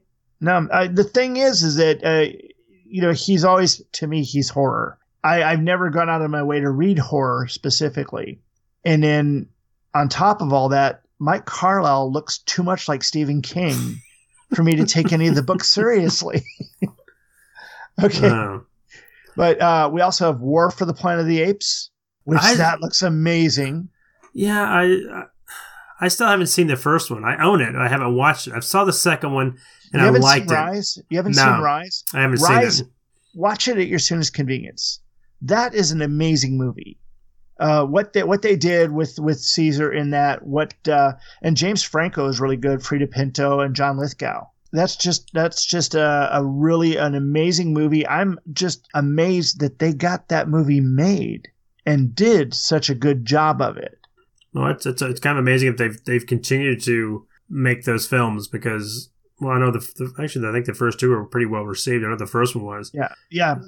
They, they were the second one. The second one. I mean, there's going to be things in these movies. The after the first one, there's going to be things in these movies that piss you off as a human because you just see the the the humans as as being right now. As you watch, you know the um, Dawn. That's right, Dawn of the Planet of the Apes. As you watch that one, there is that group of humans that are just and, and several several of the humans that are just like those cardboard cutouts that you just want to shoot in the head. There are some of those, but I think what what's, what that those films do, at least the second one that I've seen, do well is that there are shades of gray because even in Caesar's own group, they're not all the noble ape, and even Caesar himself Exactly. is not necessarily all good. You know, they are Right. they are they're painted in shades of gray so that there are uh, there are both good and bad, and Right. they're, they're just trying to he's trying to do the best he can to And try to keep his people together. And that is what every writer is trying to do with everything that we watch now. You know, you can't have like Lord of the Rings where you know who the good guys are, you know who the bad guys are. And and even in, in, Rogue One, you're you're going to see this. And you, you you're going to ask some questions. We still got, let's see, Ghost in the Shell. That looks Yeah. interesting. Now, have you watched the original anime? I haven't seen it in years, but I, I yeah I've seen it and I own it, but I haven't watched it in a while. Yeah, now I, I really enjoyed that, and I've I've enjoyed all the work of um, of Masamune Shirow. Looks like they're trying to be incredibly faithful to the work. It does, yeah. It looks like it's um, And I've- I've visually the- at least. I've got the original manga translation um, of that. My my actually my niece uh, has borrowed it, and I would like it back. Um, she borrowed that in my first uh, phone book of Akira, Ooh. which I had the English manga of Akira, Oh, and it's six phone books. hmm and she's got the first one, and she's she's basically she likes drawing manga, so she borrows those. to borrow. works- Oh, that's Yeah. cool. That's cool. Yeah. All right. What else Uh, I don't know. Oh, I'm not. uh, I'm not done yet. I'm uh, not done because there's Tom Cruise's Mummy. What Marvel movies do we have this year? other Did I did, you did, did Thor. You talked about Thor. Thor Ragnarok? Oh, Guardians of the Galaxy Guardians. two and Spider Man Homecoming. Okay, that's right. I mean, it's it's that's a big year coming. Uh, hopefully. Oh, and Wonder Woman, of course, is DC. Yeah. and Justice League. I want a good Superman movie. I want to see a Superman movie that's a Superman being Superman and not having to fight other Superman. You know, I, I don't want him fighting Kryptonians. You may get it. You may not get it. Did you ever watch Immortals? Because I think that was the movie that really got attention on after the the work that he did in the Tudors. Yeah. And in Immortals, he had that same kind of way about him that he had in Batman v Superman, like uh, kind of like he didn't want to be there Yeah. but I think that that we're hopefully after all, you know, the Justice League is done, and we can have a regular Superman movie. Maybe it'll be a regular Superman movie where he'll get to they'll get to show the joy of him being Superman. I'm thinking that that DC is maybe learning a couple lessons, and th- this is the other thing I'd read recently, just uh, today, that Ben Affleck is taking huge steps to make sure that this Batman movie does not suck. That's good. And I, I mean, I don't know what that means. You know, is he is he you know bringing in other writers because currently his writer is, uh, you know, worked on Batman v Superman, and he worked on Justice League. So I don't know if he's just not happy with what that guy's doing with Batman. This is maybe the this may be the tone that almost all DC films are are head you know are, are kind of modeled after. So Right now, if you if you were to be a producer, and you had your pick of the guys at DC, old and new, who would you bring in to help you put this Batman together? uh, as a producer, gosh, I don't, I can't. Um, And we'll leave Frank Miller out of it right now. Yeah, because the the, the one I think that, that most people would sit there and think back to is is probably either um, Jeph Loeb, who did you know like the Long Halloween, Halloween. Yeah, Jeph Loeb like could that. be. Yeah, Jeph Loeb could be good because he's working on Shield right now. And um, who is it that's been writing Batman the last couple of years? Is Snyder? Scott Scott Snyder. Yeah, Okay, yeah. but he's he's kind of dark and gritty too. So Well, I, I don't think that there's a problem with Batman being dark and gritty, just as long not as long as it's not dark and gritty for dark and gritty's sake. yeah, I haven't read, read enough, I guess, Batman to think of what who is probably. I mean, taking Miller off the table, who is probably the like the definitive Batman writer. I think I think that if you got someone like Denny O'Neil involved, and you know Denny's had that long, long career of Yeah. writing some of the, the definitive Batman stories, and at the same time, you know he's you know been an editor, see what all the other guys have done. I mean, you could ask him to bring in Grant or uh, Jim Starlin, who wrote some really good Batman stories in the '80s. But and, and then I'm sitting there thinking, I would kind of uh, like to see Mark Waid's take on it. I'm afraid of Mark Waid. I mean, he's so hit and miss to me. yeah, but um, but when he hits, he's really good. yeah, yeah. But again, it's it's you know, if if you could get your choice, you'd have to sit there and look long and hard to sit there and figure out who is it that you want. Who is it that's going to be able to help you in the cinematic universe to to translate that to screen so he is how you want Batman to be. Now, Ben did a great job of representing him physically. But now we're going to have to get into a couple of, a, you know, a better idea of Batman, how he's represented in Gotham City. There's still people there that don't believe he's real. Yeah. I think that's cool. Well, that's a question for uh, for our our listeners. Maybe they can uh, Yeah. send in some cards and letters to quote uh, Jason Jack and Eddie. Um, So you know where to email us. Gotta get Byrned at gmail.com. or send And- us post something on our Facebook page. Yes. Or you can give us a review on iTunes, and I I would just be so happy if so. I'll bake cookies for you if you uh, if you write us a review on iTunes, a five star review that is. Give us recipes. We've got we've had one recipe because in our outro it asked for recipes. We've had one guy send us a recipe. You were going to make those. For I made them and they were actually pretty good. I can't Yeah, remember what they were called. They were some kind of cookies or something. Yeah, you didn't say knots, wasn't it? Some kind of knot. It was uh, like an English. English cookie. something. It was English cookie Yep. or something. I can't remember Yeah. what it was. It was it was pretty good though. All right, but uh, yeah, please give us a give us a review on iTunes and uh, you know just l- let us know one way or the other how we're doing. We you know we basically we want to we want to entertain you, and if you don't tell us how to do it, we're going to keep doing it the way we have been, and that's not necessarily a bad thing. I'm I'm having a lot of fun with Yeah, this. but it may not be necessarily a good thing. Yeah. Anyway, uh, is there anything else? Oh, yeah. Use the uh, Amazon link on the Two True Freaks page if you're buying anything from Amazon. It helps keep the lights on. If you're interested in the story we covered in this issue, this episode, it's in the the big collected John Byrne Star Trek collection. It's a hardbound, and uh, you said it's also available as a trade. Yes. Okay, so there's The trade- two the two trade- ways to get it. The trade retails for 19.99, but I'm sure you can get it cheaper. Oh, and that and that hardbound collection you can get for a, I think about thirty bucks, and it's worth every penny. It's a there's nice two, selection. There's two versions of the hardbound collection. And the one that we've got, or the one that I've got, is the smaller version of the hardbound collection. And that one you can find pretty cheap, even though it's got a cover price of forty nine ninety nine. I think I got mine for about thirty bucks on Amazon. I, I got it for like 25 i think Yeah. but there's a, a bigger one that sells for about 80 bucks i think Yeah. but uh and, and yeah so hey buy those there but use the link at, at Yeah, use our link in the Two Two True True Freaks. Freaks page uh you got anything else I don't have anything else, so uh, you want to take us out? for third degree Byrne my name is brian hughes And I am Tim Elliott. thank you Good night and have a pleasant tomorrow. And a Merry Christmas to everyone. Oh, absolutely. And a Happy New Year.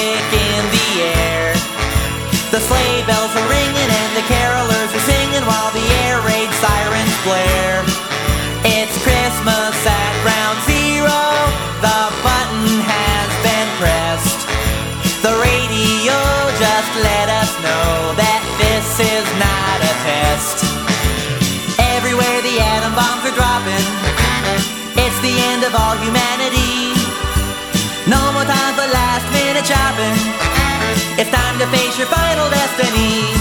It's Christmas at Ground Zero. There's panic in the crowd. We can dodge debris while we trim the tree underneath a mushroom cloud.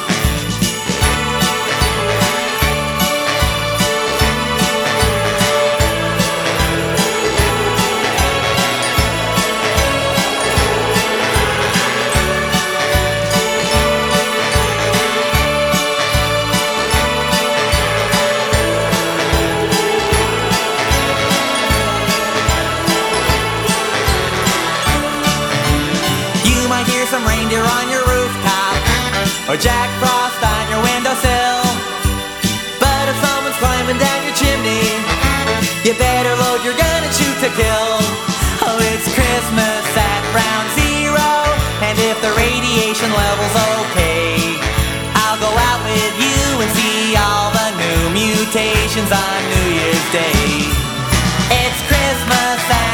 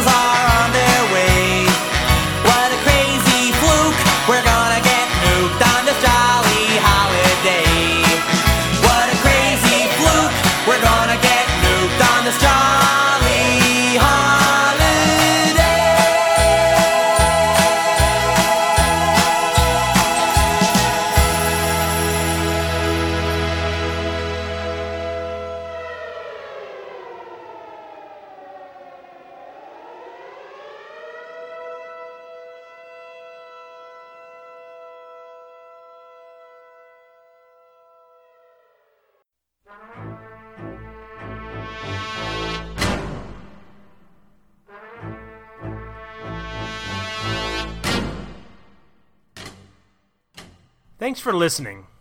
You can find us and many other great shows at twotruefreaks.com.